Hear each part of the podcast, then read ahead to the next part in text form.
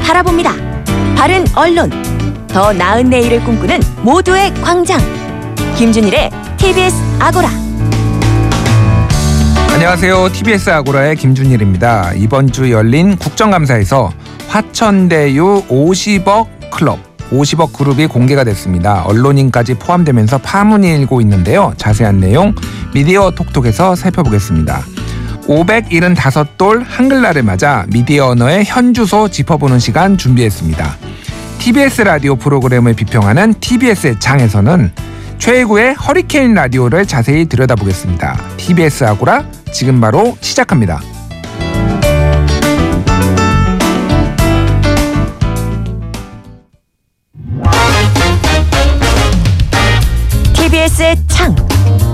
투명한 창을 통해 TBS의 프로그램을 바라보고 날카로운 창의 끝으로 분석하는 TBS의 창. 오늘은 민주언론 시민연합 김봄빛날의 활동가 함께합니다. 안녕하세요. 안녕하세요. 예, 오늘이 어, 한글날이에요. 네, 예, 그렇습니다. 그런데 활동가님의 이름이 더욱더 눈에 띄네요. 순 우리말로 네. 만들어진 이렇게 지으신 부모님이 혹시 왜 이렇게 지으셨는지 혹시 이유를 아시나요? 날개 달고 날아라라는 뜻인데 이제 봄빛 하늘처 봄빛 하늘을 날아서 뭐 열심히 너의 꿈을 펼쳐라 이런 뜻으로 지어주신 걸로 알아요. 아 그렇구나. 네. 정말 좋은 이름인 것 같습니다. 감사합니다. 예.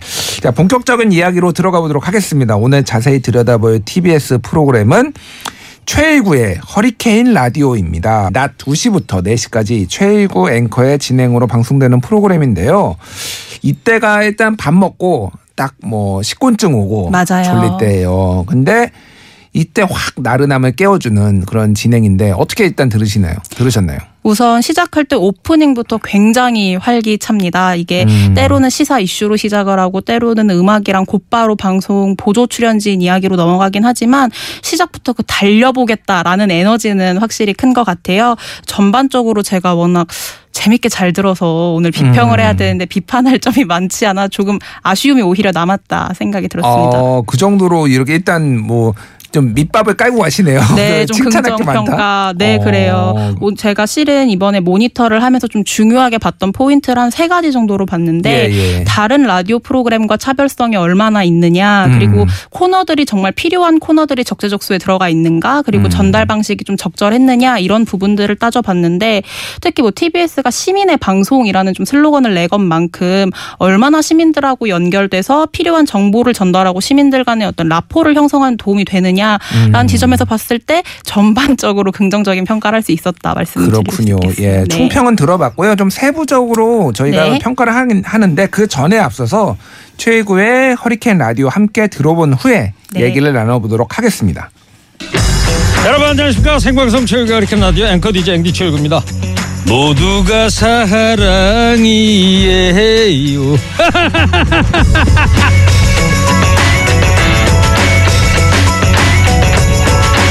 도심에서도 잘 살펴보면 아파트 화단에 도로가 길섭에 가을 들꽃을 볼 수 있습니다. 고만고만 아 제발 손님 몰려왔으면 좋겠습니다. 계속된 경기 침체에 코로나19까지 덮치면서 자영업자들이 벼랑 끝에 섰습니다. 그래서 준비했습니다. 대한민국 550만 자영업자 모두 대박나는 그날까지 손님으로 가게가 미어터지는 그날까지! 자영업자 원기회복 프로젝트 손님 온다! 어서 쇼! 안녕하세요. 네, 안녕하십니까. 예 소개를 먼저 좀 해주세요. 아, 저는 한 17년 동안 그 서울 은평구 녹본동에서 음, 그 졸업 가운 업체를 운영하고 있는 지금 올해 쉰다섯 되고요. 이름은 김경, 경축할 때 경자 외자를 쓰고 있습니다. 아. 네 안녕하세요. 네. 예, 김경 선생님. 이번에 코스모스 졸업식 한다고 해서 대학 졸업식 준비하셨을 텐데 정말 다. 취소돼 버렸죠. 좀 전에 한 2시 한 46분쯤에요. 예. 네. 전화가 가지고 2단계까지는 할 텐데 3, 4단계 못 한다고 통보가 왔네요. 좀 전에. 아이고. 아하. 여기는 예약이 돼 있었던 데였어요 그러니까 그렇죠. 많은 학교들이 제가 좀 학교를 많이 하기 때문에 예. 예약이 많이 돼 있었었어요. 예비스타의 사실 짠짠한 뮤직쇼 서바이벌 많은 것을 찾아서 멀리만 떠났지 온 동네 소문났던 전덕꾸러기 막내 아들 장가 가던 날 예, 방금 들으신 내용은 일단 최일구 앵커의 오프닝 그리고 화요일 코너죠. 손님 온다 어서 옵쇼 중에 자영업자와 통화한 부분이고요. 또 금요일 코너 서바이벌 힘든 싱어 그 대목을 들었습니다. 네. 그래서 쇼미더뉴스로 매일 중요 정치 뉴스를 전해주고 그 다음에 요일별 코너들이 있는데 여러 뭐 요일별로 조금 뭐 특색이 있네요 보니까 네. 어떤 코너가 좀 가장 눈에 띄, 띄었는지요?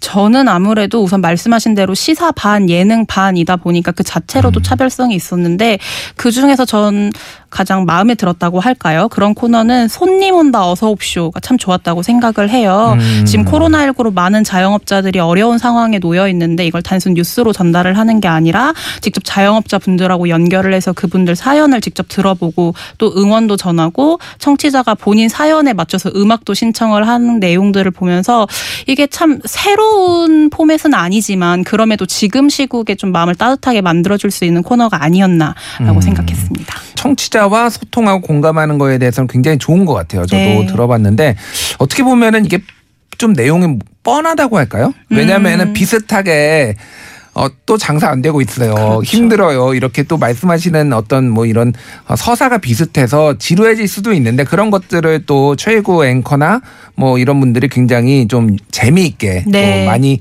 이렇게 커버를 해준다 이런 느낌을 저는 받았거든요. 네. 아무래도 최고 앵커가 방송 진행 경험이 굉장히 많다 보니까 그럼요. 그런 거에 좀 장점이 있는 것 같아요. 네, 저는 들으면서 특히 안진걸 민생경제 민생경제연구소 소장. 소장님, 예. 안진걸 소장님하고 함께 이야기를 나누면서 오히려 사연자분의 이야기를 더 끌어내더라고요. 음. 처음에 시작했던 이야기뿐만 아니라 숨어있던 뭐 가족 이야기라든지 이런 것까지 더 끌어내서 이야기를 하다 보니까 좀 라포 형성에도 도움이 많이 되는 것 같고 그리고 무엇보다 이야기가 비슷비슷할 것 같지만 실제로 그분들의 사연을 들어보면 각자 다 달라요. 100가지 음. 이야기가 들어가 있기 때문에 그런 부분에서는 분명 차별성도 있고 좋았다라고 저는 생각을 했습니다. 자, 방금 안진걸 소장 말씀도 하셨는데 그분은 저는 개인적으로 잘 압니다. 네. 어, 아재 개그 굉장히 좋아하시거든요. 그분이. 예. 근데 최일구 앵커도 이분도 뭔가 이 아재 개그 굉장히 좋아하세요. 뭐 아재 개그를 제가 뭐 비하하거나 싫어하는 건 아닌데 뭔가 이 아슬아슬한 선을 좀 넘나든다. 그렇게 느낄 음. 때도 좀 있, 있는 것 같아요. 어떻게 좀 뭐 보셨는지요? 네, 우선 그 부분 먼저 동의를 하고요. 저는 최일구 앵커가 앵커계 뭐 그래도 한 획을 그은 분이잖아요. 저는 예. 유튜브에 딱 최일구를 치자마자 최일구 앵커 어록이 뜨더라고요. 어. 이제 MBC에 있던 시절부터 예, 어떠한 예. 어록들이 있었는지 좀 유쾌하게 이야기를 하면서도 날카롭게 일침을 날리는 부분이 좀 재미있었는데 음. 말씀하신 대로 좀 때때로 아슬아슬한 점들이 있어서 어, 예를 들면은 뭐 시민분하고 전화 연결을 할 때 남자친구는 있느냐라는 좀 불필요한 질문을 한다든지 혹은 보조 출연자분들이랑 굉장히 친밀한 사적 관계를 갖고 있는 건 알겠는데 방송 중간중간 약간의 반말이랄까요? 아재 개그를 치면서 나오는 부분이 청취자 입장에서는 아 이거는 조금 불편할 수 있겠다라는 생각이 들었어요. 좀 이런 부분 신경 쓰면 더 좋지 않겠나 생각합니다. 음, 아무래도 이거 최고 앵커가 지금은 MBN에서 또 네. 뉴스를 진행을 하세요. 그러니까 뉴스를 진행할 때는 굉장히 근엄하시거든요. 근데 여기 오면은 또 아재 개그를 시연을 하는데 이게 정체성에 좀 어, 혼란 혼란까지는 아닌데 어려움이 좀 있는 것 같은데 저 같은 경우에도 여러 프로그램에 이제 뭐 진행도 지금 하고 있지만 여러 네. 프로그램에 나가고 있는데 어떤 데에서는 굉장히 개그를 요, 요구하는 데도 있거든요. 오, 그래요. 그러면 거기에 또 맞춰야 되고 이렇게 하다 보면은 좀 어려 운 부분들이 있더라고요. 그래서 최일구 아나운서의 앵커가 또 뭐 어느 정도 나이도 있고 그러다 보니까 좀 그런 부분들이 좀 힘든 것 같은데 좀 아쉬운 점이 있다라면 칭찬만 너무 많이 아, 하시는 것 그러니까요. 같고 아쉬운 점이 있다면 어떤 게 있을까요? 아쉬운 점 같이 이야기를 해야죠. 저는 음. 앞서 이야기했듯 정말 재미있게 잘 들어서 아, 이 부분, 이 코너 조금 더 바꾸면 좋겠다라고 생각이 들었던 점이 있었는데 우선 최국 개그맨이랑 함께 사연을 듣고서 대신 화를 내주는 코너가 있어요. 어. 그런데 그런 컨셉의 코너를 보면서 물론 시민들의 어떠한 고충을 듣고 감정을 나눈다는 그런 취지는 알겠지만 정말 고래고래 소리를 지르면서 이제 약간 화를 함께 내주는 컨셉이거든요. 그런데 공감이 그렇게 잘 되지 않았어요. 사연을 음. 듣고서 어떤 힘듦을 알아주고 공감하고 분노를 어느 정도 하더라도 그거를 누르면서 소프트하게 가는 방송들 인기 있는 프로그램 굉장히 많았잖아요. 뭐 음. KBS의 안녕하세요라든지 그런 예, 프로그램들을 생각해 보면은 이렇게까지 소리를 질러가며 화를 내지 않아도 충분히 청취자 뭐 시청자 청취자분들이 다들 공감하면서 함께 분노도 해소하고 좀 발전해 나가는 방향이 될 수 있는데 음. 좀 그런 프로그램들처럼 조금만 그 기운을 눌러도 충분하지 음. 않을까라는 생각이 들었고요. 두 번째로 이야기를 해볼 거는 시사 반 예능 반이다라고 저희가 시작하면서 얘기를 했는데 예. 컨셉은 굉장히 좋지만 시사에서 좀 아쉬움이 남더라고요. 음. 이게 시사만 전문적으로 다루는 프로그램이 아니다 보니까 발제 나오는 아이템이 타 시사 프로그램보다는 적을 수밖에 없는 게 현실이에요. 예, 예. 그렇다면 이 시사 이슈를 조금 다른 시사 프로그램들과는 차별성 있는 거를 다루면 더 좋았지 않았을까. 음. 최근에 어, 최일구의 허리케인 라디오를 들었을 때는 음, 화천대유랑 고발사주 정치 부분에선 이 예, 얘기 예. 그리고 코로나19 사회면에선 이 얘기가 주되게 다뤄지는데 음. 시사반 예능반 컨셉으로 가는 만큼 시사에서 조금 다른 이야기 차별성 있게 가져왔어도 더 좋겠다라는 음. 생각이 들었습니다. 근데 오늘 아까 전에 이게 방송 시작하기 전에 우리 활동가님하고 얘기를 하는데 오늘 네. 택시를 탔는데 그 택시 기사님이 이 최고의 허리케인 라디오를 말씀하셨다면서 이거 짠 네, 거. 아닙니다 진짜 정말 짠 게 아니고 제가 오늘 라디오 여기 오고 있는데 예. 택시에서 제가 이제 이쪽으로 간다라고 얘기를 했더니 어 음. 뭐 그쪽으로 가셔서 뭐 하는 말인데 하면서 얘기를 하시는 거예요. 자기가 라디오를 들을 때 시사 프로그램은 아, 너무 듣기가 힘들대요. 맨날 안 좋은 이야기 하고 서로 싸우는 음. 이야기만 하니까 듣기가 굉장히 힘든데 최일구의 허리케인 라디오는 시사 이야기만 하는 게 아니라 좀 개그 코너도 있고 자기가 좋아하는 음악들이 많이 나온다고 하면서 그러니까 함께 들어서 좋다라고 이야기를 하시는 거예요. 근데 이거 음. 정말 짠 게 아니라 오늘 택시 기사분이 그런 이야기를 저에게 해주었답니다. 어, 그러니까 그게 어쨌든 장점이기도 하네요. 네, 그러니까 그렇죠. 2시 때에 사실은 거의 모든 라디오 프로그램은 전부 뭐 예능 쪽. 그렇죠. 예, 예, 예능 쪽을 하다 보니까 여기에서 시사를 약간 원하는 소프트한 뭐좀 그렇죠. 부드러운 시사를 원하시는 분들은 최고의 어, 허리케인 라디오가 약간 소구력이 있겠다. 네. 호소력이 있겠다. 오늘 저는 이거 준비하면서도 그런 부분에서 소구력을 가질 수 있겠다라고 음. 생각을 했는데 아 실제로 소구력이 있구나라는 거를 느끼면서 오늘 음. 라디오 비평을 하러 올 수 있게 됐었네요. 근데 방금 말씀하셨듯이 이 택시 기사분들 연세가 네. 좀 있으시잖아요 대체적으로 그렇죠. 그래서 이분들을 타겟으로 하다 보니까 노래도 좀 약간 아. 뭐 소위 말하는 트롯이라든지 네. 아니면은 뭐 탑골 가요라고 요즘은 부르더라고요. 네, 90년대 맞습니다. 음악 뭐이 90년대 이전 음악들 그런데 우리가 좀 생각해 봐야 될 건가, 진 2주 전에 우리가 그 9595쇼, DJ 네, 9595쇼, DJ쇼 9595였나요? 예, 그거를 했잖아요. 네. 그때는 이미 클럽 음악이 12시부터 2시까지 막 나오면서 쿵짝쿵짝 하고 있다가 네. 갑자기 이제 트로트가 나오는 거야, 2시부터. 네. 이게 뭔가 좀 밸런스가 안 맞는다. 이런 음. 얘기들도 있는 것 같아요. 어떻게 보세요? 저는 저번에도 말씀을 드렸던 것 같은데 9595쇼가 그렇다고 완전 1020의 그런 가요로 넘어오진 않거든요. 그럼에도 클럽 음악이라고 하더라도 90년대 혹은 트롯 음악도 나오고 하다 보니 음. 엄청 음악의 스펙트럼이 확 확연하게 바뀐다라는 생각은 들지 않아서 음, 듣다 보면은 재미있게 959쇼에서 자연스레 최일구의 허리케인 라디오로 넘어올 수 있지 않을까 생각이 드네요. 굉장히 오늘 호의적이고 아. 그러니까요. 비판을 좀 해야 되는데. 아, 알겠습니다. 그 종편의 트로트 서바이벌 프로그램, 트로트 경연 프로그램 뭐 출연자들이 네. 너무 많이 나온다. 이거 트롯 좀 지겹다라고 하시는 분들도 있더라고요. 어떻게 보세요? 저는 트롯 지겹다라는 말은 작년부터 굉장히 많이 들었던 것 같아요. 이게 음. TV조선에서 미스트롯이란 프로그램이 정말 선풍적인 인기를 끌고 나니까 이후에 채널을 막론하고 우후죽순 이렇게 트롯 프로그램들이 굉장히 많이 생겨나서 그렇게 말씀하시는 분들이 있기도 한데 저는 또 이렇게 칭찬으로 흘러가서 조금 아쉽습니다만 최일구의 허리케인 라디오를 들었을 때는 어 차별성이 확실히 있다고 느꼈어요. 음. 왜냐하면 TV에서 보여줬던 트롯 프로그램 같은 거를 보면은 결과적으로는 다 포맷이라든지 내용이 서바이벌에서 새로운 혹은 무명의 가수를 발굴해내는 거에 포커스를 맞추고 있어요. 그렇게 비슷하게 흐름이 가다 보니까 많은 시청자분들, 청취자분들이 좀 피로하다라고 느낄 수 있지만 최일구의 허리케인 라디오를 들어보면은 그 이후의 이야기, 지금 필요한 뭔가 새로운 발굴을 한다기보단 그 발굴된 사람들의 이후의 이야기를 들려주는데 조금 더 집중을 하고 있거든요. 예. 그런 점에서는 좀 차별성을 갖고 있기 때문에 지금 좀 다방면에서 발굴된 그런 트롯 가수들 음. 지원하고 함께 해나가는 이야기가 필요한 지점에서는 또 괜찮았다 라고 이야기를 할 수밖에 없네요. 괜찮았던 괜찮았던 걸로. 자 마지막으로 자 오후 2시에 최강자가 되기 위해서는 뭐를 최고의 허리케인 라디오가 뭐를 해야 되느냐. 일단은 컬투쇼 꺾어야 돼요. 자 아. 김어준의 뉴스 공장과 함께 청취율 1, 2위 다투는 컬투쇼 꺾고 뭐 뭐 다른 방송이지만 다른 타사 방송이면 뭐 안영미 네. 뮤지의 뭐뭐 뭐 두시의 2시의 데이트, 데이트. 뭐 다 막강합니다. 다 꺾고 1위 올라서야죠. 시간 동시간대 어떻게 해야 됩니까? 이게 참 어쩔 수 없이 그 청취율이라는 정량 수치로 평가를 받다 보니까 이게 참 어려운 부분인데 저는 그렇다고 해서 컬투쇼처럼 예능으로 가야 한다 이런 생각은 전혀 들지 않고 음. 독보적인 컨셉이 나름 가지고 있잖아요. 시사 반 예능 반이라는 컨셉을 갖고 있기 때문에 이걸 얼마나 더 부각시켜 가지고 나아갈 것인가를 좀 이야기해 봐야 된다고 생각을 해요. 예를 들면은 뭐 최근에 쿠팡 플레이라는 플랫폼에서 음. 새로 시작한 SNL 코리아에서 정치 풍자 개그를 다시 하고 있더라고요. 예. 좀 그런 거 지금 라디오 프로그램에서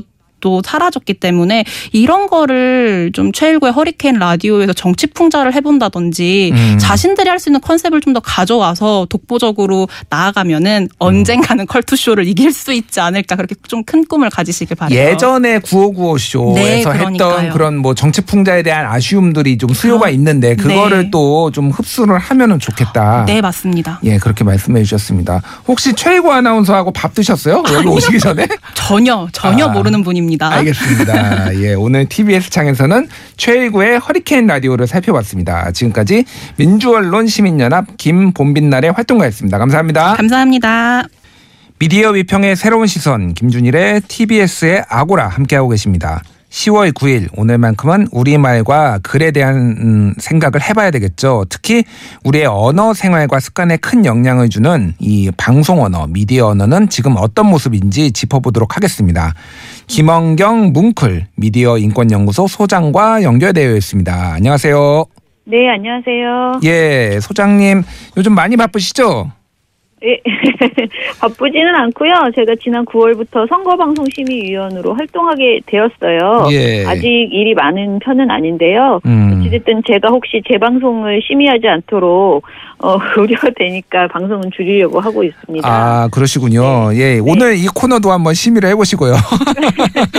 예, 선거철이 다가오니까 선거가 다가올수록 더욱 바빠지실 것 같은데 오늘 모시게 네. 돼서 좀 다행이라고 생각을 합니다. 일단은 네. 어, 본격적으로 얘기를 해볼게요. 요즘 네. 예능 죄송합니다. 요즘 예능 프로그램을 보면은 유튜브를 네. 그대로 옮겨놓은 것 같은 표현들이 자막에 표시되고 또 신조어, 외국어, 뭐 외래어 이런 것들이 굉장히 자주 등장하는데 네. 이런 방송 언어에 대해서 걱정하는 하시는 점이 있다고요.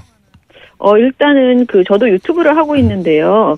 유튜브를 하면서 이제 코너명이나 채널명을 만들어 보려고 하잖아요. 예, 예. 그러면 실제로 제 외국어를 넣으면 좀 세련되게 느껴지고 입에 착 붙어요. 음. 그런데 한국어로 하면 좀 어, 아닌 것 같다라는 평가들을 많이 하더라고요. 음. 그래서 우리가 이렇게 가랑비에 옷 젖듯 외국어나 신조어를 많이 쓰고 있구나라는 현실을 좀 많이 느끼게 됐어요. 예. 그런데 또 그렇게 쓰지 않으면 뭔가 시대에 뒤처진 것 같고 조금 무식해 보이기도 하고요. 음. 어, 여러 가지 게, 어, 이제 그 외래어 쓰는 습관이 우리 몸에 배해버렸다라는 생각이 듭니다. 어, 악순환이 계속되는 것 같아요. 언론은 그러니까 미디어는 어, 사람들이 많이 쓰니까 우리도 이렇게 쓴다라고 하는데 미디어가 그렇게 쓰니까 우리도 또 그렇게 쓰게 되는 음. 이런 경향이 있는 것 같아요. 이럴 때일수록 공영방송 등 조금 더 공적 책무를 가진 언론사들이 우리말을 더 곱게 쓰려고 하는 노력이 필요하지 않나 생각합니다. 그게 사실 이제 뭐외 국어 외래어 같은 경우에는 워낙 많이 쓰면은 우리가 뭐 이렇게 자막이나 이게 쓸 수는 있을 것 같은데 저는 비속어가 좀 네네. 굉장히 많이 등장하고 이게 좀 방송에서도 자연스럽게 나오는 게 좀 걱정이 되더라고요. 그런 건 어떻게 네. 보세요, 좀?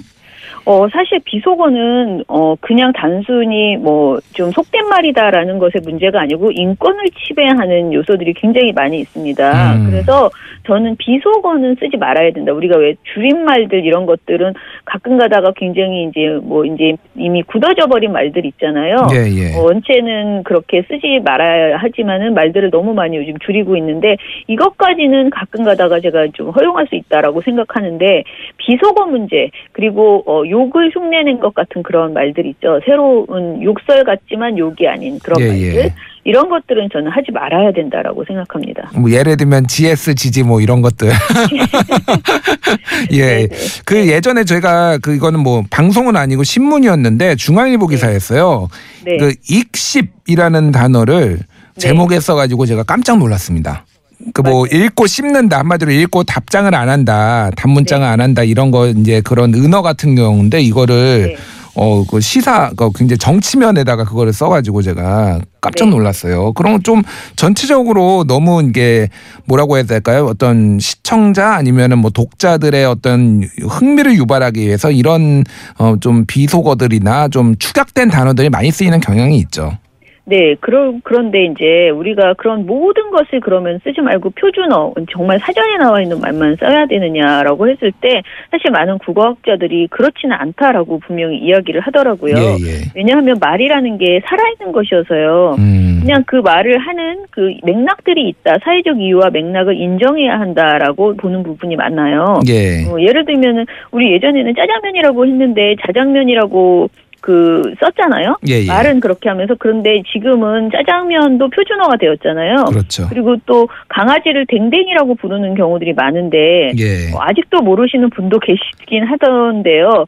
우리가 멍멍이라는 글자를 이렇게 잘못 읽으면 댕댕이로 보여서 음. 댕댕이라는 말이 곧 강아지를 표현하는 것으로 많은 사람들이 이제 사용하고 있어요. 그런데 예, 예. 이런 수준의 말들은 우리가 언론사들이 그대로 사용할 수 있습니다. 음. 사용해도 크게 문제가 되지 않아요. 예, 예. 그런데 어, 현재 아까 말씀하신 일십 같은 경우에는 사실은 어, 언어 소통이 안 되는 사람들도 사실 굉장히 많고요. 그러면 예. 방송이나 이 언론은 사람들이 보고 무슨 뜻인지 알아야 하는데 음. 이미 통용되지 않으니까 저는 한 발 늦게 가야 된다라고 생각을 해요. 아. 아. 주 유행하는 말들을 쓰더라도 막 그것을 뭐 초등학생, 중학생, 고등학생 사이에서 유행하는 말을 기자가 알고 있다고 막 먼저 쓴다거나 음. 이런 식의 표현들을 전 적절치 않다고 생각합니다. 예, 맞습니다. 언어는 변하는 거고 우리가 그 언어에 대해서는 또 어느 정도는 일, 일반인들이 쓰는 언어를 수용해 줘야 된다라는 거는 맞는 것 같고요. 최근에 이제 영국의 옥스퍼드 사전에 영어로 네. 등장 등재가 된 것들이 한국어가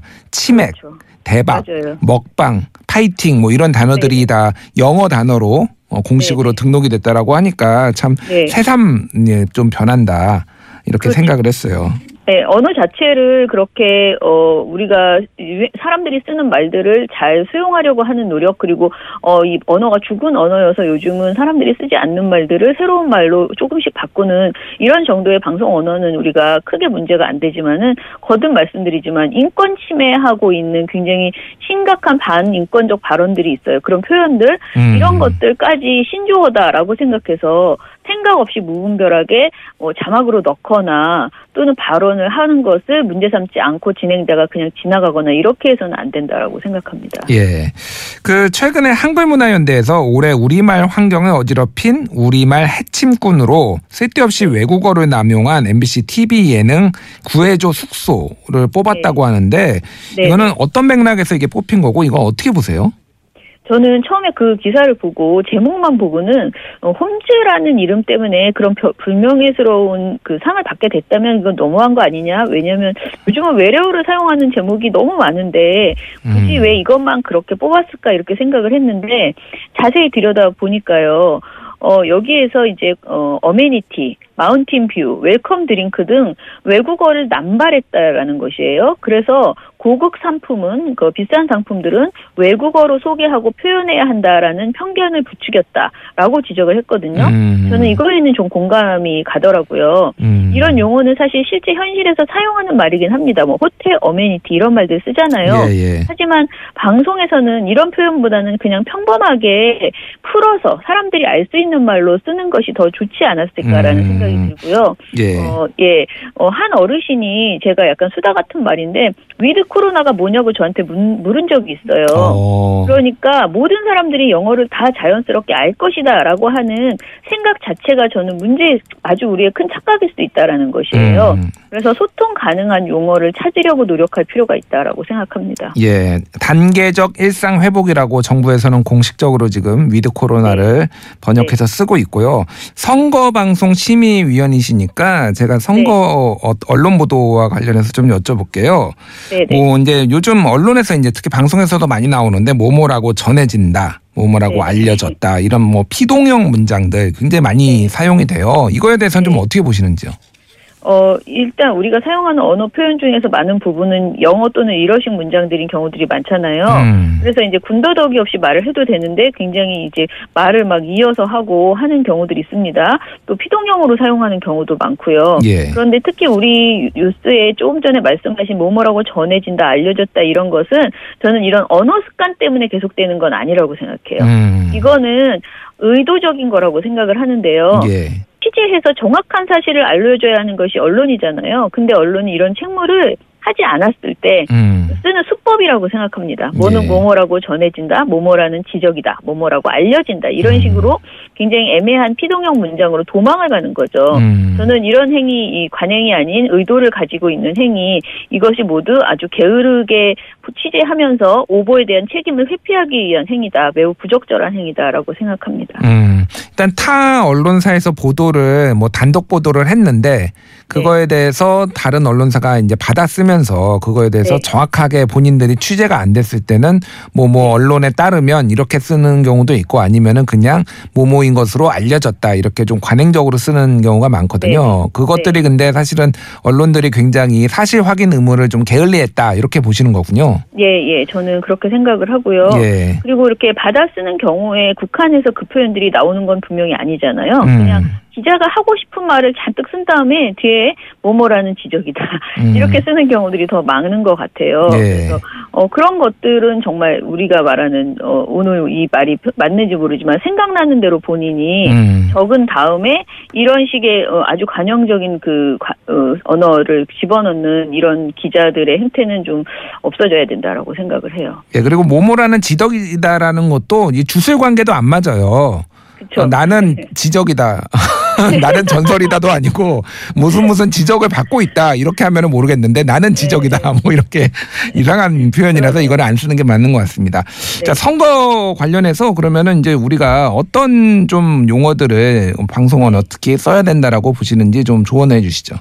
어, 특히 저는 선거 시기에 방송의 제목 뽑기가 매우 중요하다고 생각해요. 신문은 예. 더, 더 심각하죠. 음. 주의할 것들이 정말 많지만 두 가지만 말씀드리는데요. 먼저 단정적으로 말하지 말아야 된다라는 건데요. 예. 선거가 치열하게 진행되면서 후보자 검증 보도가 많아지는 건 당연한 거고 필요한 것입니다. 하지만 정확하지 않은 내용을 단정적으로 표현해서는 안 되고요. 특히 제목에서 단단적 표현이 들어갈 경우에는 정말 심각한 문제다라고 생각을 합니다. 예. 그리고 두 번째는 이 후보자 간 토론 과정에서 자칫 사회적 소수자에 대한 인권 침해성 질문들이 오갈 수가 있어요. 우리 대선 때 그런 경우 굉장히 여러 번 봤잖아요.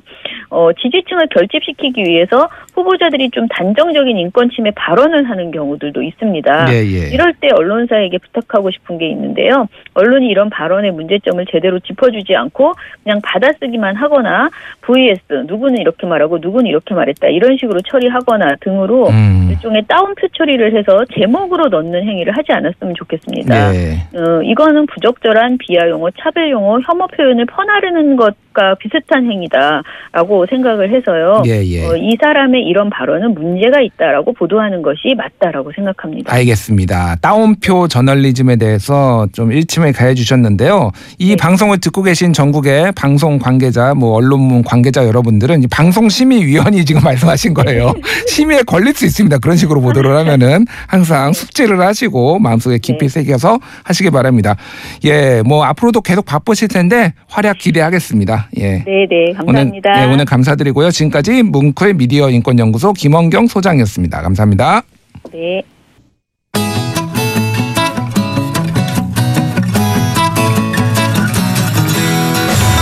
TBS 아고라에서 전해드리는 시민의 말씀입니다.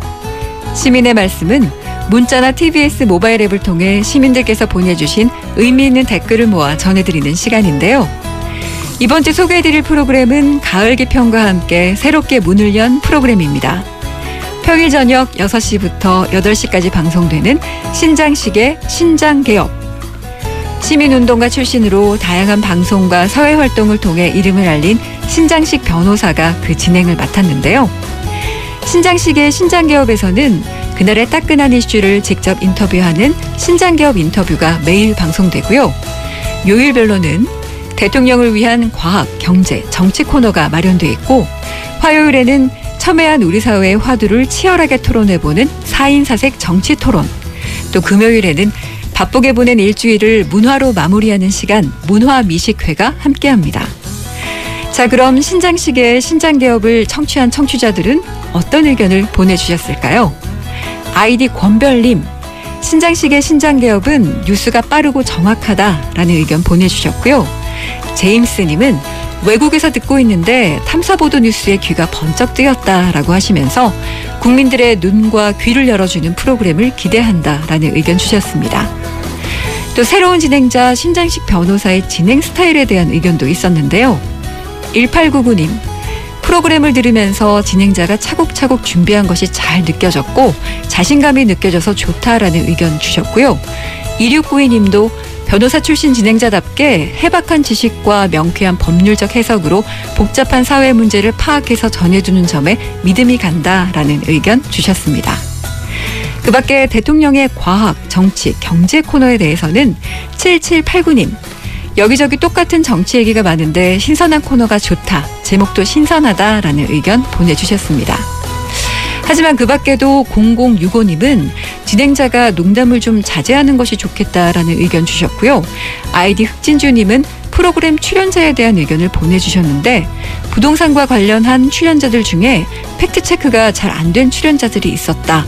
내용을 확실히 알고 출연했으면 좋겠다라는 내용의 글을 보내주셨습니다. 신장식의 신장개업 관심과 애정을 가진 청취자들이 많은 만큼 시민들의 다양한 의견을 보다 폭넓게 수용하고 사회를 바라보는 시사 프로그램으로 한층 더 성장해 나가길 기대하겠습니다.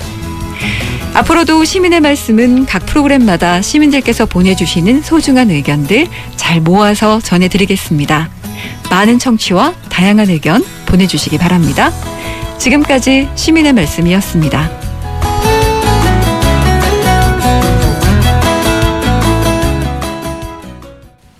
이번 주 화제가 된 미디어와 저널리즘 이슈를 풀어봅니다. 미디어 톡톡. 남매, 연근 라인 다 싫어한다고 합니다. 도대체 뭐라고 해야 될지 고민인데 정상근 기자, 미디어 오늘 박소영 기자 나오셨습니다. 안녕하세요. 안녕하세요. 그렇게 싫으세요? 네? 그렇게 싫으세요? 아, 네, 그렇게 싫습니다. 아니 공통점이 없잖아요. 그렇군요. 네. 그래도 저는 꿋꿋하게 연근 남매로 부르도록 하겠습니다. 네. 예. 네. 오늘도 달콤 쌉싸르한 논평 기대해 보겠고요. 어, 이번 주를 달군 미디어 이슈 먼저 살펴보도록 할게요. 오늘 이제 지금 어, 정기국회 꽃이라고 불리는 음. 국정감사 시즌인데 화천대유 꽃이 피었다. 어, 이게 뭐 우리 작가님이 써줬는데 아주 루틴합니다. 아주 표현들이. 예. 또 화자가 들어갔다고 이제 꽃이라고 아. 그러니까요. 예. 모이드합니다. 예. 아, 대장동 특혜 의혹이 등장 안 하는 3위가 없어요. 뭐 외교 외통위에서는 왜 대, 장동뭐 이게 나오는지 잘 모르겠는데 일단 예. 두 네. 분은 국정감사 어떻게 보셨는지 먼저 정상 기자님. 예. 뭐 사실 뭐 어떤 상임위를 보든 뭐 이제 뭐 싸우고 뭐 그런 장면밖에 없어가지고 음. 뭐 일단 시작부터 이제 피켓 때문에 싸우다가 네. 또 피켓 피켓을 안 하기로 했더니 이번에 마스크에다가 또 새기고 와서 또 싸우고 음. 좀 그런 반복이었던 것 같아요. 근데 참 이게 보면은 사실 이제 구- 정기국회의 꽃이라고 하고 또 이제 의정활동의 꽃이라고도 하는데 국정감사가 음. 또 그만큼 굉장히 또 중요하고 또 이제 의회 본연의 기능을 잘 보여주는 또 이제 시즌이잖아요. 이 국정감사라는 예, 게. 그러니까 결국은 뭐 이런 다툼으로 인해서 이제 행정부만 즐거운 좀 음. 그런 상황이 된 거고 그리고 또 한편으로는 참 언론도 너무 이쪽에만 집중하는 것 같다. 음. 실제로 열리는 상임위 도 있긴 하거든요. 그렇죠. 네, 열리는 상임위도 있고 또 질의응답도 오가기도 하는데 음. 사실 뭐 그 카카오 쪽에 이제 그 거기 김범수. 김범수. 네, 김범수 네. 의장이 와서 어 그때 나왔던 거 말고는 그렇게 언론에서 주목한 이슈가 없었던 것 같아요. 음, 네. 맞아요. 김범수 의장 그리고 뭐 구글, 애플 뭐 네. 이런 분들은 일단은 김만배 씨한테 좀 쏴야 될 것 같아요. 얼마나 감사한지 그게 다. 쿠폰이라도 이렇게. 네. 어, 박- 박수영 기자님은 어떻게 보셨어요? 뭐 저도 어, 직접 코로나라서 방청을 가지 못하고 국회로 직접 방청 가지 못하고 의안 정보 시스템 통해서 생중계 보고 있다 보면 갑자기 화천대유 얘기가 나오더라고요. 음. 그래서 아 이게 진짜 지금 전국을 휩쓸고 있구나 이런 생각이 들었습니다. 음. 이게 참 기자들이 거기에 집중하니까 의원들도 계속 그 얘기만 하는 것 같아요. 네. 음, 그러지 않으면 이제 국정감사에 본인의 이름이 나가지가 않으니까. 맞습니다. 네. 네, 맞습니다. 그런 와중에 과방위에서는 김어준의 뉴스공장에 대해서 한동안 얘기를 해서 그게 또 나왔습니다. 그래서 김어준의 뉴스공장을 왜 대표한테 묻냐라고 네. 또 민주당 의원들이 또 지적을 하기도 하고 어쨌든 그런 일들이 있었는데요. 제 이제 눈길을 끌었던 게 50억씩 화천대유가 챙겨줬다라는 소위 말해서 50억 약속 클럽이 이제 어 국민의힘 박수영 의원이 공개를 했는데 여기 다섯 명은 법조인인데 한 명 언론인이 있더라고요. 네. 예. 네. 그 언론계 뭐 이제 이름은 안 밝혔습니다. 다섯 명은 다 이름이 나왔는데. 음. 맞아요. 예, 그래서 네. 언론 사주로 알려져 있고 음. 뭐 홍모 씨로도 알려져 있고 네. 어, 정상근 기자님께 좀 여쭤볼게요. 네. 왜 익명으로 했을까? 다른 사람은 다 실명으로 하고? 글쎄요. 아마 뭐 다른 분들 같은 경우에는 뭐 이름이 그동안 이제 나왔던 분들이기도 하고 음. 좀 어느 정도 뭐 법조인 출신이긴 하지만 뭐 알려져 있는 분들이 많아서 그랬던 것 같은데 이 홍모 씨라는 분은 아무래도 상대적으로 이름이 알려지지 않아서 공개를 안 한 거 아닌가. 근데 사실 근데 저도 굳이 이름을 공개 안 할 필요가 있나? 혹은 그러게요. 이제 아예 공개를 안 할 거면 전부 다 공개를 안 하는 게 맞지 않나? 저는 그거 보고 더 의문을 자아내더라고요. 진짜 홍 씨 누구지? 음. 더 집중하게 되던데. 아니 근데 네. 이게 김 씨도 아니고 네. 홍씨 정도면은 거의 손에 꼽히거든요. 맞습니다. 그러면은 네. 언론계 홍 씨가 사실 사실 너무 알만한 언론사의 사주인 홍 씨는 예. 몇 없잖아요. 예. 네. 그러니까 그렇게 되면은 오히려 좀 억울한 홍 씨가 생길 수도 있어요. 사실은 네. 이렇게 아예 그냥 홍 씨라고 얘기를 하지 말든지. 맞아요. 언론계 무슨 고위 인사라고 네. 하는지 아예 맞습니다. 홍 씨라고 얘기를 해버리면은 네. 지금 한 몇 분 지금 거- 거론되고 있는데 한 두어 분은 지금 억울하다 나는. 그렇죠. 네. 깜짝 놀란 분들이 몇분 네. 있었을 거예요. 예. 그래서 깜짝 놀라서 그 홍 씨가 소속된 매체로 거론된 한 언론사는 음. 박수영 의원이 50억 약속 그룹을 공개하자마자 내부적으로 공지를 했다고 해요. 음. 바로 그 당일에 전혀 사실 무근이다. 사실과 다른 내용의 보도에 대해서는 민영사상 법적 조치를 취하겠다고 음. 기자들한테 알리면서 누가 물어보면 이거 그대로 알려줘라. 음. 네, 법적 조치 취한다고 했다는 공지 그대로 전달해라라고 예. 공지를 했다고 합니다. 그러니까 저는 그걸 보면서 느꼈던 게 이게 뭐 우리가 이 코너가 또 이제 미디어 저널리즘 이슈를 하는 거니까 언론계하고 국민의힘이 언론계하고 굳이 이렇게 갈등을 만들고 싶지 않다. 지금 네. 이 이슈를 계속 음. 소위 말해서 이제 그 땔감을 어, 넣어서 계속 이제 활활 타오르게 해야 되는데 그 언론사 이름을 밝히면 그 언론사가 또 국민의힘의 적대적이 될 수도 있잖아요. 음. 그러니까 어떻게 보면 약간 공생을 하기 위해서 한 건 아닌가 저는 그렇게 좀 해석이 됐거든요. 아. 어떻게 보세요 그거에 대해서? 글쎄요, 뭐 그것도 일리 있는 지적인 것 같기는 한데 네. 그 모르겠습니다. 이렇게 지금 뭐 이 굳이 그렇게 적을 만들고 싶지 않았으면은 홍씨란 얘기도 빠르게 좀더 효과적이지 네. 않았을까라는 생각이 들기도 하고요. 또 하나 좀 짚어볼게. 이제 그 화천대유 소유주인 김만배 씨는 사실은 기자잖아요. 네. 맞습니다. 이제 전 기자가 됐지만 기자잖아요. 네. 우리가 근데 그이 김만배를 얘기를 할 때는 김만배 전 기자라고 안 부르고 김만배 씨라고 대부분 부릅니다. 네. 근데 나머지는 이를테면 권순일 전 대법관, 이를테면 김수남 전 검찰총장 뭐 이렇게 다 전직 뭐를 직하면 정확하게 부르는데 음. 기자만 언론에서 어, 김만배 빼고 기자를 빼고 김 김만배 씨라고 부르는 게 이게 일종의 이게 뭐 언론계에 있는 인사를 좀 보호하려는 거 아니냐 아니면 기자를 그러니까 언론계가 은연중에 이렇게 다 빼는 거 아니냐 기자는 타이틀을 이런 지적을 하시는 분들도 있더라고요. 음. 뭐 어떻게 보세요 그거는? 글쎄요. 근데 뭐라고 할까요? 그 누구 기자 누구 기자 이렇게 기사에 쓰는 게 좀 익숙하지 않아서 그런 거 아닌가라는 네, 생각이 좀 드는데. 예. 익숙하지 않아서. 뭐 그러다 보니까 좀 애매하긴 하죠. 네. 그러니까 지금 뭐 이 사람이 뭐 어떤 이제 정체성, 그러니까 기자로서의 정체성을 가지고 이런 사업을 벌여서 좀 굉장히 문제가 된 측면은 있기는 한데, 음. 어 그렇다고 해서 뭐 지금 이 상황이 뭐 기자 로서의 존재보다는 이 화천대유 대주주로서의 존재감이 좀 더 있다 음. 보니까 그것 때문에 아마 그렇게 쓰지 않았을까라는 생각이 듭니다. 근데 사실 또 안 쓸 이유도 없긴 하거든요. 그러니까 그렇죠. 왜냐면은 음. 법조 기자로서 모든 인맥을 쌓아가지고 그게 지금 로비로 활용됐다라는 게 맞습니다. 있다라고 하면은 이 사람이 어, 김만배 전 법조 기자 뭐 뭐뭐 네. 뭐 머니투데이 전 기자 뭐 이런 식으로 써주는 게 오히려 맞지 않나. 부국장이었으니까 예, 충분히 간부급이었고 그냥 음. 뭐 머니투데이 전 부국장이라고 쓰면 될 것 같은데 음. 또 익숙하지 않 아서 그런지 뭔지 정확한 이유는 잘 모르겠습니다. 네, 그런 네. 것들을 의문을 가지신 분들이 제가 이- 그런 얘기를 들어가지고 한번 두 분의 의견을 여쭤본 겁니다. 어쨌든 언론계가 이렇게 어떤 로비나 이런 것들에 얽혀 있다, 뇌물 음. 사건에 얽혀 있다라는 것 자체가 반성을 좀 해야 되는 부분이 아닌가 네네. 싶습니다. 또 이거는 다음에 또 어, 언급할 일이 있을 것 같아요. 자, 다음으로 넘어가겠습니다. 이번 한 주 꼭 소개하고 싶은 good news 그리고 꼬집어줘야 되는 bad news 선정해 보겠습니다. 먼저 good news 정상근 기자는 어떤 거 골라오셨는지요? 어 저는 SBS 보도를 가지고 왔는데요. 음. 이 사실은이라는 이제 fact check 코너이고 예. 어, 타워 팰리스산 중국인 뭐 오. 이 이슈에 대해서 이제 fact check를 한 내용이었어요. 저도 이 예. 기사 봤는데. 이 뭐냐면은 그뭐 보도가 된 바 있는지 는 모르겠지만 하여튼 그 이른바 이제 SNS 상으로 이제 뭐뭐 일종의 받은 글 아니면 이제 커뮤니티 글 뭐 이런 예, 식으로 예. 많이 돌았던 내용인데 음. 어 이제 중국인의 중국 국적의 어떤 분이 이 타워 팰리스 아파트를 샀는데 음. 뭐그 돈을 다 대출을 받아서. 샀다라는 보도였어요. 저도 그 기사 봤어요. 예. 네. 네. 그러니까 지금 뭐 많은 이제 부동산을 투자하시려는 분들 혹은 이제 실거주를 하시려는 분들이 어 지금 대출을 받으려고 해도 지금 대출이 잘 안 되는 그런 상황이다 음. 보니까 아니 우리나라 사람들은 대출 안 해주고 어떻게 중국 사람만 대출해 주냐. 맞아. 그러니까 문재인 정부는 이제 중국 좋아한다 뭐 이런 네, 내용의 이제 굉장히 글들이 많이 돌았거든요. 음. 그래서 요거를 이제 SBS가 이제 fact check를 한 음. 내용이었습니다. 음. 이제 fact check가 뭐 잘 돼 있기도 하고 그 내용 자체가 좋기도 했는데 음.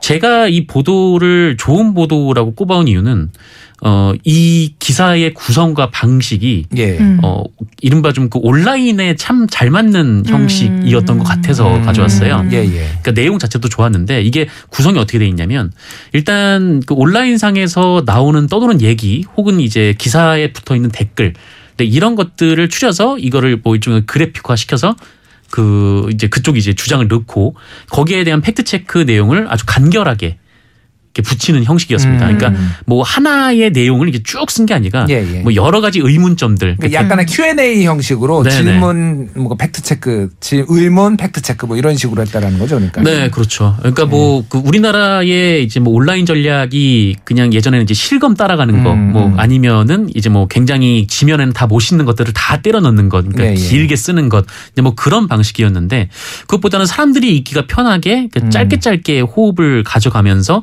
어또 이제 중간 중간 눈이 피로하지 않게 좀 중간에 그래픽을 좀 넣고 음. 좀 이런 방식이 굉장히 저는 좀 좋아 보였거든요. 예, 그래서 예. 좀 우리나라 언론들이 뭐 이제 뭐 digital first, digital first 이런 얘기들을 굉장히 많이 하는데 예. 정작 그 digital first라고 해놓고 그냥 그 뭐 인턴 기자 뽑고 뭐 음. 아니면 비정규직 기자분들 뽑아서 그냥 음. 노동력을 갈아 넣어서 이제 기사만 많이 만드는 음. 그런 식으로 활동을 해왔거든요. 근데 예. 그런 방식 말고 음. 좀 이렇게 많은 대중들이 좀 궁금해할 만한 음. 내용들을 중 심으로 좀 이렇게 호흡도 짧고 음. 또 이제 눈이 좀 그 사람들이 잘 어, 가독성이 있게 예. 좀 이렇게 좀 구성을 했으면 좋겠다는 생각에서 이 알겠습니다. 뉴스를 가져왔습니다. 이게 그래서 중국인이 대출 받아서 타워 팰리스 산 거 맞나요? 네. 어, 그게 궁금해요. 어, 뭐 그렇지는 않다라고 하고요. 아. 그리고 이제 뭐 저 최근에 뭐 어느 동네에서 막 중국인들이 뭐 아파트를 뭐 주택을 대량 구매했다 뭐 음. 이런 얘기도 있었는데 사실 전체 외국인들이 그 주택을 산 그 비중에 비하면 이 중국인 비중이 이렇게 높은 것도 아니고 예. 음. 그리고 외국인들이 이제 주택을 사는 그 앞- 부동산을 구매하는 그 비율도 좀 떨어지고 있는 추세라고 예. 합니다. 이 팩트 체크에 따르면. 그 제가 한 달 전쯤에 제가 있는 뉴스톱에서 이거를 한번 팩트 체크를 한 적이 있어요. 그러니까 아. 중국인들이 부동산을 싹쓸이하고 있다. 음. 그래서 한 200만 명에서 250만 명 정도 되거든요. 외국인이 그 중에서 네네. 절반 정도가 이제 중국 어, 국적을 가지고 있는데 그 인원 비율에 비해서 훨씬 적은 숫자의 부동산 거래가 되고 있다. 라는 거고 음. 대출 뭐 양도세 취득세 이런 거 하나도 안 낸다 이런 루머도 막 퍼져 있어요 중국인 친화 정권이다 문재인 정부가 그런데 네네. 다 사실이 아닙니다 대출 규제도 다 똑같이 적용받는데 아, 그렇죠. 해외은행에서 자기가 이를테면 뭐 중국은행에서 받아오는 거는 어떻게 음. 할 수가 없는 거잖아요 뭐 그렇게 이 내용이 있다라는 거 알고 계시면 될 것 같습니다 자 박사영 기자가 뽑은 굿뉴스 어떤 겁니까 어, 기사 자체도 좋다고 평가할 수 있고 음. 이 소식 자체가 더 의미가 있다고 할 수 있겠는데요. 예. 어, 한국에 진출한 지 22년 만에 스타벅스 직원들이 집단 행동에 나섰다는 소식입니다. 예, 예. 최근 인스타그램이나 페이스북에서 스타벅스에서 예쁜 텀블러를 받았다고 자랑하는 글들이 많이 올라왔는데 음. 왜 줬냐면 50주년을 맞아서 환경을 생각해 여러 번 쓸수있 는 친환경 컵을 주겠다면서 이 텀블러를 소비자들한테 줬습니다. 근데 이제 소비자들 사이에서는 무척 인기를 끌었는데 스타벅스 직원들은 힘들어서 고통을 호소하다가 처음으로 트럭 시위를 진행하게 된 겁니다. 음. 트럭 전광판에 실린 문구는 우리는 1년 내내 진행하는 마케팅 이벤트보다 매일의 커피를 팔고 싶다라는 음. 문구였는데요. 이게 무슨 말이냐면 다회용 컵을 받고 싶어서 사람들이 몰리다 보니 일부 매장에서는 한 번에 650장까지 주문이 몰리는 사태가 발생했습니다. 그러니까 주문 대기 기, 기- 그 들어와 있는 게 650잔 네. 그러면 하루도 1분도 못 쉬고 하루 종일 커피만 계속. 이렇게 어. 만들어야 되는 거예요, 음료를. 이게 이제 스타벅스가 또 문제가 되는 게 일반적으로 어떤 뭐 큰 기업이면은 이게 노조가 조직이 돼 있는 경우가 많잖아요. 그러면 네네. 이제 불합리한 처우에 대해서 처우 개선 요구를 할 수가 있는데 스타벅스 같은 경우에는 매장이 있으면은 거기에 점주가 있고 대부분은 아르바이트생들이 음. 거기에서 일을 하다 보니까 본인들이 어떤 아. 부당한 노동을 이런 뭐 처우를 당해도 이렇게 단결해서 뭘 하기가 어려운 거예요. 그래서 음. 굉장히 뭐 그동안 넘어가 왔는데 이번이 한번 폭발했다. 650잔 들어오면서 음. 폭발했다라고 볼 수가 있는 것 네. 같고 이런 부분도 우리가 좀 말씀하셨듯이 내용도 그렇고 좀 앞으로도 신경을 써야 되는 거 아닌가. 네. 스타벅스는 잘 나가는데 거기에서 일하는 사람들은 굉장히 좁은 공간에서 네. 네. 휴식을 취하고 이런 부분들이 좀 문제가 있는 것 저는 같습니다. 소소하게는 그분들이 이제 커피가 나오면 뭐몇 번 고객님 나왔습니다 이렇게 말을 해주시잖아요. 예, 예. 근데 그때 생목으로 맨날 소리를 엄청 크게 지르면서 불러요. 음, 그 예. 손님들의 이름을. 스타벅스는 벨이 없죠. 네, 예. 벨도 없고 마이크도 없고. 음. 그래서 그것도 보면서 참 문제라고 느꼈었는데 음. 직원들의 처우가 좀 괜찮아졌으면 좋겠 다고 생각이 네, 들었습니다. 이번 언론 보도로 좀 개선이 됐으면 좋겠고요. 이번엔 나쁜 뉴스 선정해 보겠습니다. 정상 기자님 어떤 거 골라오셨죠? 두 분이 네. 같은 거 네. 골라오셨더라고요? 똑같네요, 우연찮게 선배. 또 그랬더라고요. 역시 남매였군요. 네. 예. 아, 어. 네. 똥- 아, 지금- 지금이라도 좀 다른 걸 찾아봤어요. 예. 네, 제가 저희가 네. 고른 그 본의 아니게 저희가 고르게 된 네. 어, 뉴스는 네. 어, 이 얼마 전에 그 SPC 그룹에서 운영하는 이제 던킨 도너츠에서 그 비위생적인 환경에서 이 도넛 반죽을 하고 있었다 이런 보도가 나왔었는데 예. 그 이후에 나왔던 보도입니다. 이게 음, 뭐냐면 어, 여기에 그 어떤 사람이 그러니까 여기서 제보자로 예, 보이는데 어, 어떤 사람이 어, 고의로 이물질을 떨어뜨렸다. 음. 네, 이런 보도였어요. 그리고 어, 이 사람은 이제 민주노총 소속의 조합원이었다. 네. 네, 이렇게 이제 주장을 하는 내용이었는데 예. SPC가 그렇게 주장을 했는데 이게 언론에서 굉장히 많이 네. 인용이 돼서 네. 보도가 됐습니다. 어 그래서 특히 이제 뭐 조선일보나 이제 한국경제, 서울경제 같은 경우에는 이 민주노총 지회장이 이제 제보자다 음. 이렇게 제보자의 신원을 공개하면서 예. 어좀 이제 SPC와 좀 갈등을 겪고 있는 민주노총에서 일부러 이런 행동을 했을 음. 좀 그런 이제 은연중의 뉘앙스를 풍기는 그런 음. 보도를 냈는데 예.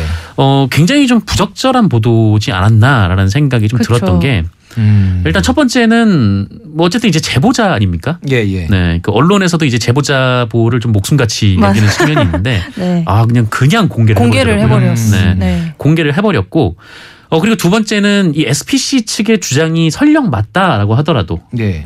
어 근데 이분이 그러니까 이물질을 떨어뜨렸다고 하더라도 그 음. 이물질을 떨어뜨리는 방법이 이 통을 쳤다는 건데 예.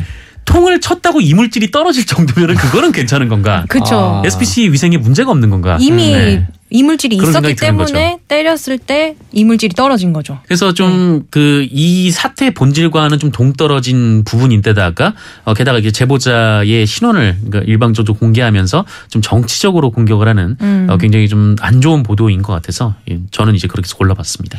그래서 그때 이제 언론 보도들을 보면은 뭐 민주노총의 자작극 뭐, 뭐 음. 이런 식으로 해가지고 굉장히 민주노총이 잘못했다라고 하는 건데 뭐 사실관계는 법정에서 좀 따져볼 필요는 있을 것 같아요 수사를 통해서 그런데 지금 내용들을 보면 어쨌든 SPC 그 던킨 도너츠의 어떤 위생 관리가 이거하고는 직접적 관련이 없이 어 그러니까 뭐 그 설령 민주노총이 그렇게 했다고 하더라도 상태가 엉망이었던 건 사실이었잖아요 그러니까. 뭐 식약처가 조사를 했는데 네. 뭐그 부분이 아니고서도 일단 뭐 시, 내부에 좀 위생적으로는 문제가 좀 있었다 네. 이런 지적이 좀 나왔습니다. 전국 4개 공장을 전수 조사해봤더니 위생 관리가 미흡하다고 식약처가 음. 결론을 냈다고 발표를 했습니다. 그러니까 어떤 네. 게 본질인지에 대해서 좀 우리가 언론이 주목을 해줘야 되는데 이거를 아직 확인되지 않은 것에 대해서 이거를 조작으로 일방적으로 민주노총이 조작했다라는 네. 식으로 이제 보도를 해서 민주노총에 대한 부정적인 인식을 좀 증가시켰다 그런 부분이 문제였다 이렇게 보시는 거죠.